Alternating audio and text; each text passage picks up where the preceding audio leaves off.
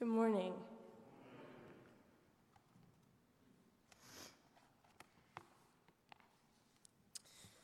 One of the things that I love about the New Year's are the new beginnings.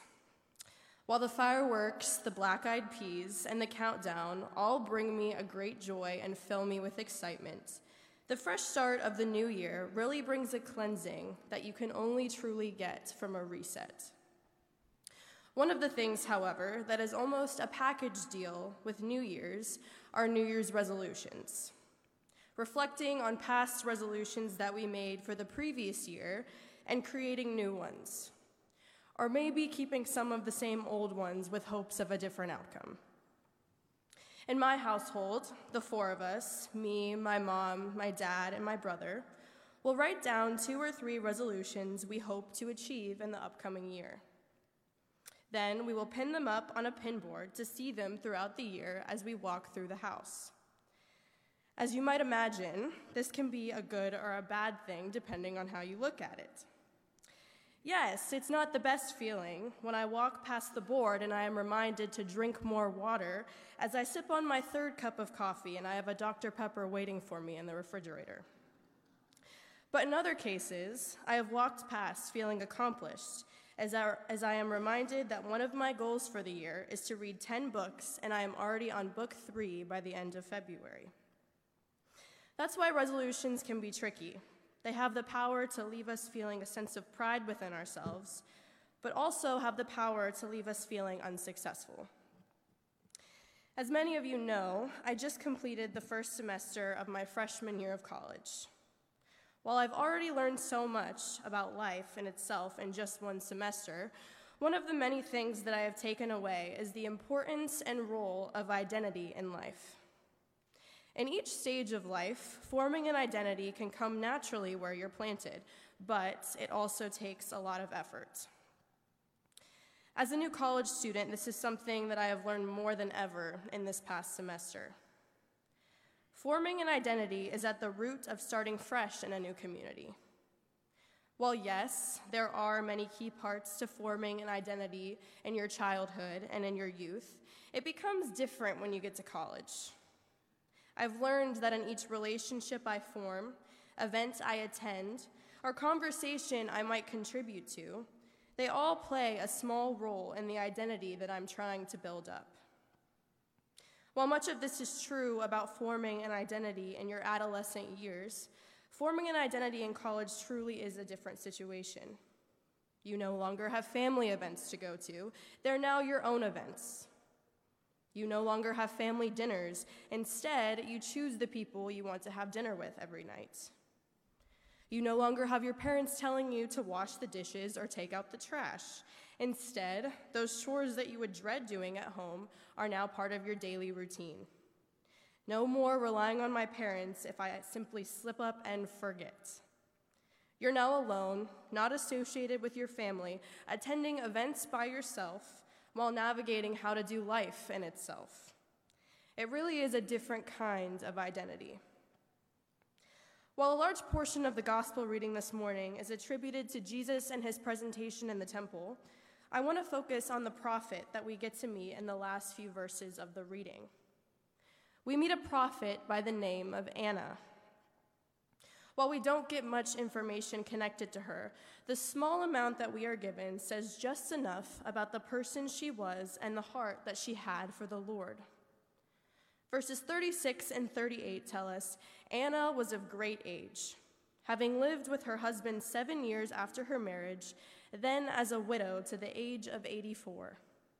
She never left the temple, but worshiped there with fasting and prayer day and night. At that moment, she came and began to praise God and to speak about the child to all who were looking for the redemption of Jerusalem. While again, we don't know much about Anna's backstory, we do know that she was a widow who dealt with pain of losing her husband. During, during this time, widows were viewed very differently in society than they are today. Women were simply led by their husbands, and when it was their time to pass, they were left to their fathers. Or if they had an adult son, they would be sent to live with him. For these women, having a father or a son was a fortunate case because otherwise, widows were entirely without resources. Not only that, but widows were also, le- also legally subordinate to these male relatives. So for Anna, she was seen as inferior in society because of her identity as a widow. People identified her as the widow, and that is how she was seen by all people in her community. However, despite this stereotype, Anna decided to spend all her time, day and night, worshiping the Lord. While the ways that widows were treated are different than what they are today, I can't help but notice the similarities between the labeling and the identifying nature of society then and society today. Anna, Anna was identified as a widow, nothing more, nothing less. And it is because of this identity that she was treated differently in society. I fear that in many ways we are guilty of this same crime. How many times have we looked out our car window and subconsciously identified someone as homeless and then moved on with our lives, not thinking anything more about that individual? How many times have we talked or thought about an in- individual and instantly thought, single mom, Democrat, Republican, wealthy, poor, screw up, suck up. Oh, we don't associate with them. Identity is at the root of how we feel about others in our community. I want to turn to another passage in Scripture that you may be familiar with the story of the woman who was caught in adultery. Early in the morning, Jesus was standing on the Mount of Olives when scribes and Pharisees brought a woman who had been seen amongst the people having been caught in adultery. They made her stand in front of the crowd and told Jesus, Teacher, this woman was caught in the very act of committing adultery. Now, in the law, Moses commanded us to stone such a woman. Now, what do you say? Jesus pauses momentarily and then begins to crouch down and write with his finger on the ground. Then, after they had questioned him, Jesus replied and said in verse 7 Let anyone amongst you who is without sin be the first to throw a stone at her. Then, following this, he begins, he again bends down and begins to write on the ground once again with his finger. And one by one, the scribes and the Pharisees go away, leaving Jesus alone with the woman. Jesus asks the woman, Where are they? Has no one condemned you? She replies and says, No one, sir. And Jesus replies and says, Neither do I condemn you. Go your own way, and from now on, do not sin again. Notice how different society viewed the woman compared to how Jesus viewed her. Notice how quickly the Pharisees and scribes are instantly judging and condemning. Instantly, when bringing her to Jesus, they identified her as simply a woman who committed adultery, nothing more. Jesus, however, was able to look past this world's identity of her. This is one of my favorite stories in all of Scripture, simply because of the act Jesus performs of crouching down and starting to draw on the ground with his finger. Now, the reason for this, we will never be 100% certain, but I can only help but wonder if Jesus intended to get the eyes of the Pharisees and the scribes off of the woman and simply onto him. For a moment, I want you to picture yourself in a conversation with a group of individuals, and then randomly, someone crouches down and starts to draw on the ground with their finger. Immediately, your attention would be shifted from the conversation to what was happening on the ground in front of you. I can only help but wonder if this is what Jesus' mission was to shift their focus from the sins of others onto only himself. I love this illustration. Jesus is switching the shift of the condemnation and the judgment that was going on around him and putting it all on himself. While they are two different stories, I think this concept is very similar to Anna's in Luke. Anna had an earthly identity, just like the woman who committed adultery. But Anna, despite these things, chose to see Jesus. She chose to run to Jesus day and night, despite what the world was saying of her. Jesus calls us to do the same. It can be so easy for us to get caught up in things of this world, to get caught up in our daily routines, our jobs, our classes, our bank accounts, and I could go on, that it can be so easy to solely keep our focus on things of this world. Oh, how our lives would be shifted if we chose to do as Anna did and seek Jesus day and night, despite all that the world says. In our scripture reading from the book of Psalms, we are called to praise the Lord. In all and through all things, to praise the Lord. Verses 11 through 14 tell us kings of the earth and all peoples, princes and rulers of the earth, young men and women alike old and young, together. Let them praise in the name of the Lord, for his name alone is exalted. His glory is above earth and heaven. Let me read that last part of the verse again. His glory is above earth and heaven. God is above all. He is above all the earth says. All the trials, the brokenness, the heartache, the pain, God is above. Sometimes the world can get so loud that we forget that we have a greater God above all, through all, and in all. And each conversation, trial, and accomplishment, God is with us each step of the way. Being a college freshman, one of the many things that I have loved doing is looking back on my four years of high school. As you all know, high school is a very transformative time of your life.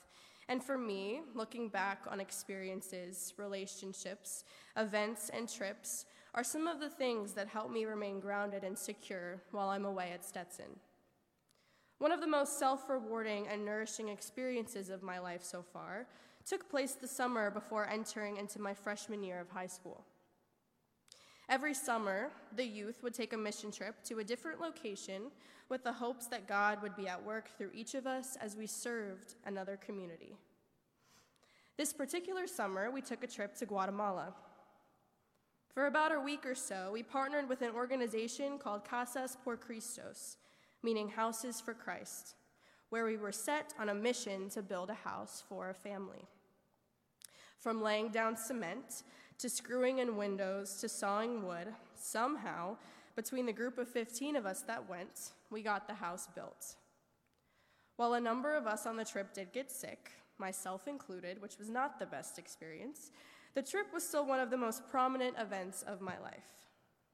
Thankfully, I was not sick for the entirety of the trip and was able to m- spend a good amount of time with our team constructing the house.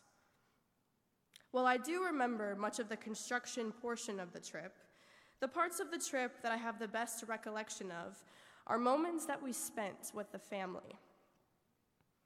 The house that was built was directly next to where the family was currently living. What this family was using as their original home was made up of metal plates on all four sides of the house, being used as their walls, cloths used as curtains for the front door, and nothing but a hole in the ground for the use of a bathroom.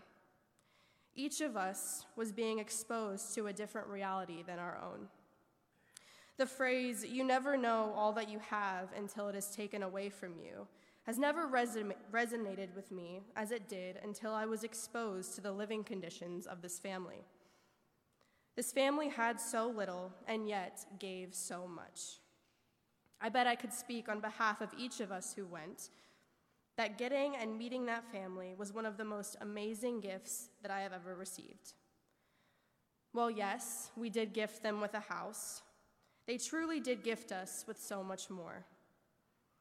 Each day that we were at the site, the family would bring us sliced fresh fruit as a snack, refueling us for the rest of the work of our day working. Some of the moments that I got to share with the children of the family are some of my favorite memories from the entire trip. I remember myself and some of the other youth conversing with the kids as they asked us how to say different words in English. I remember the family cooking us an authentic Guatemalan meal on our final day at the site. I remember the moments, the small, tiny details from time spent with this family. That's what made this trip so much so special. I bring up this story to say that it could have been easy for us to identify this family as X, Y, and Z. After all, they were li- living a different lifestyle from the rest of us. You see, that family had so little, but it did not stop them from spreading joy, spreading love, being silly, and loving on each one of us that went on that trip.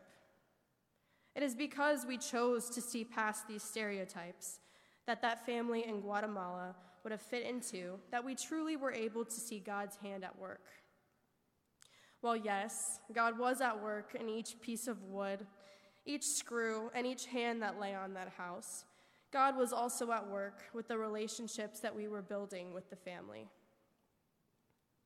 Going back to this idea of New Year's resolutions, we all make them, we all have goals, we all have things that we want to accomplish.